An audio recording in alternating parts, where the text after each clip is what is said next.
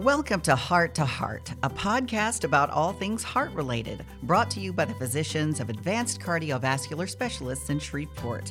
I'm your host, Susan Curtin, and we're talking with Dr. Trey Baucum about the heart and aging. Welcome, Dr. Baucum. Great to be here. Thank you.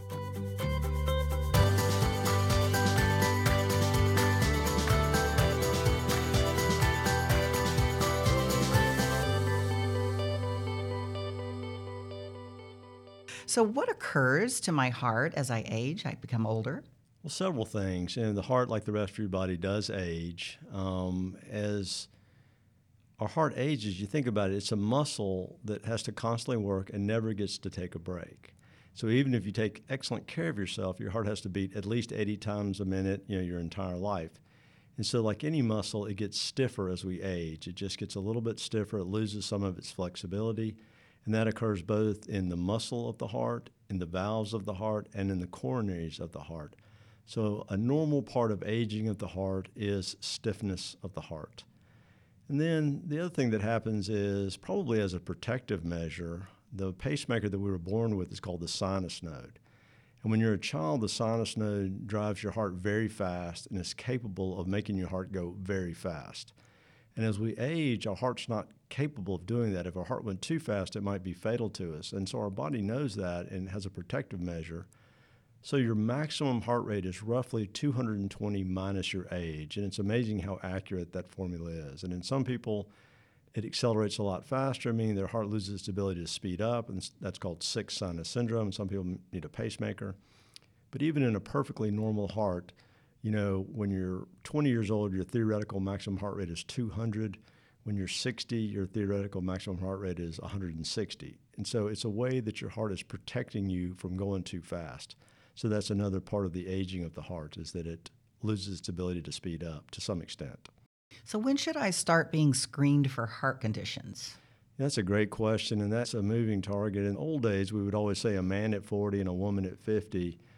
Um, women tend to be protected from heart disease for a few years longer than men. Um, I certainly think, if anything, unfortunately, the onset of heart disease is getting younger.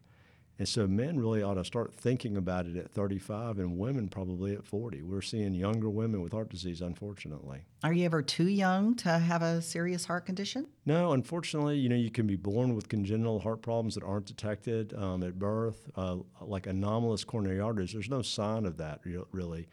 But if you were even a young person and you developed, you know, chest pain or unexplained shortness of breath, or you couldn't keep up with your peer group, or if you notice that your heart is racing all the time or inappropriately racing or won't slow down after you exercise, those would all be things that you would want to have checked out, plus obvious things like you're passing out or something. But, you know, so no, even if you're very young, unfortunately, you can have heart problems. And conversely, if you're are you ever too old to be treated? No, we see people all the time that sort of stumble in with fairly advanced heart problems and they, they always thought they were perfectly healthy, and they were perfectly healthy. But for instance, aortic valve problems a lot of times creep up on you so slowly that someone will come in, you know, at their late 80s or 90 with severe aortic stenosis and they never knew it. And we see people even late 80s, 90s who've never had a heart problem have a heart attack. And so it can happen. And so it's always worth, you know, an ounce of prevention at any age. So as we mature, our heart matures, Absolutely. basically. Do people have a finite number of heartbeats? You know, that actually still gets debated. And of course, no one really knows the answer. I used to think that was ridiculous to even say that. Having said that, though, now I realize it is almost like the heart is a biological clock that winds down. I think if it does have a finite number of beats in it, it it's so many extra than you ever sort of would need that it's unlikely to ever run out of them. But the sinus node does run down, like I was talking about, and it can sort of run out of its ability to beat, those are people who need a pacemaker. Well, there are all kinds of people who run well into their 90s and everything, but how long can a heart live on? I mean, if a person donates their heart to a young person, uh, will the heart be able to support two lifespans? Probably not. They're very strict about that and for good reasons. The strain of transplant rejection, the rejection drugs, ages your heart dramatically. So even if you're given the heart of a 20 year old, if you need a transplant, that heart is not going to live the normal life expectancy it would have in its native host. And so they're very strict about what, at what age you can still donate your heart because they know it's not going to last forever.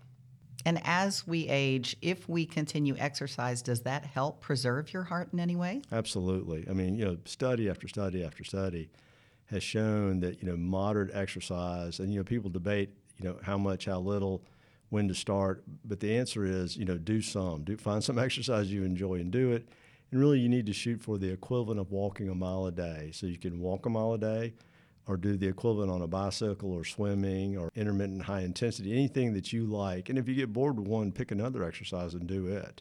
Um, but it is very helpful to the heart and to your body to continue moving and to continue, continue exercise. That's great information. Thanks so much, Dr. Baucum. Anytime. For more information, go to acsdoctors.com.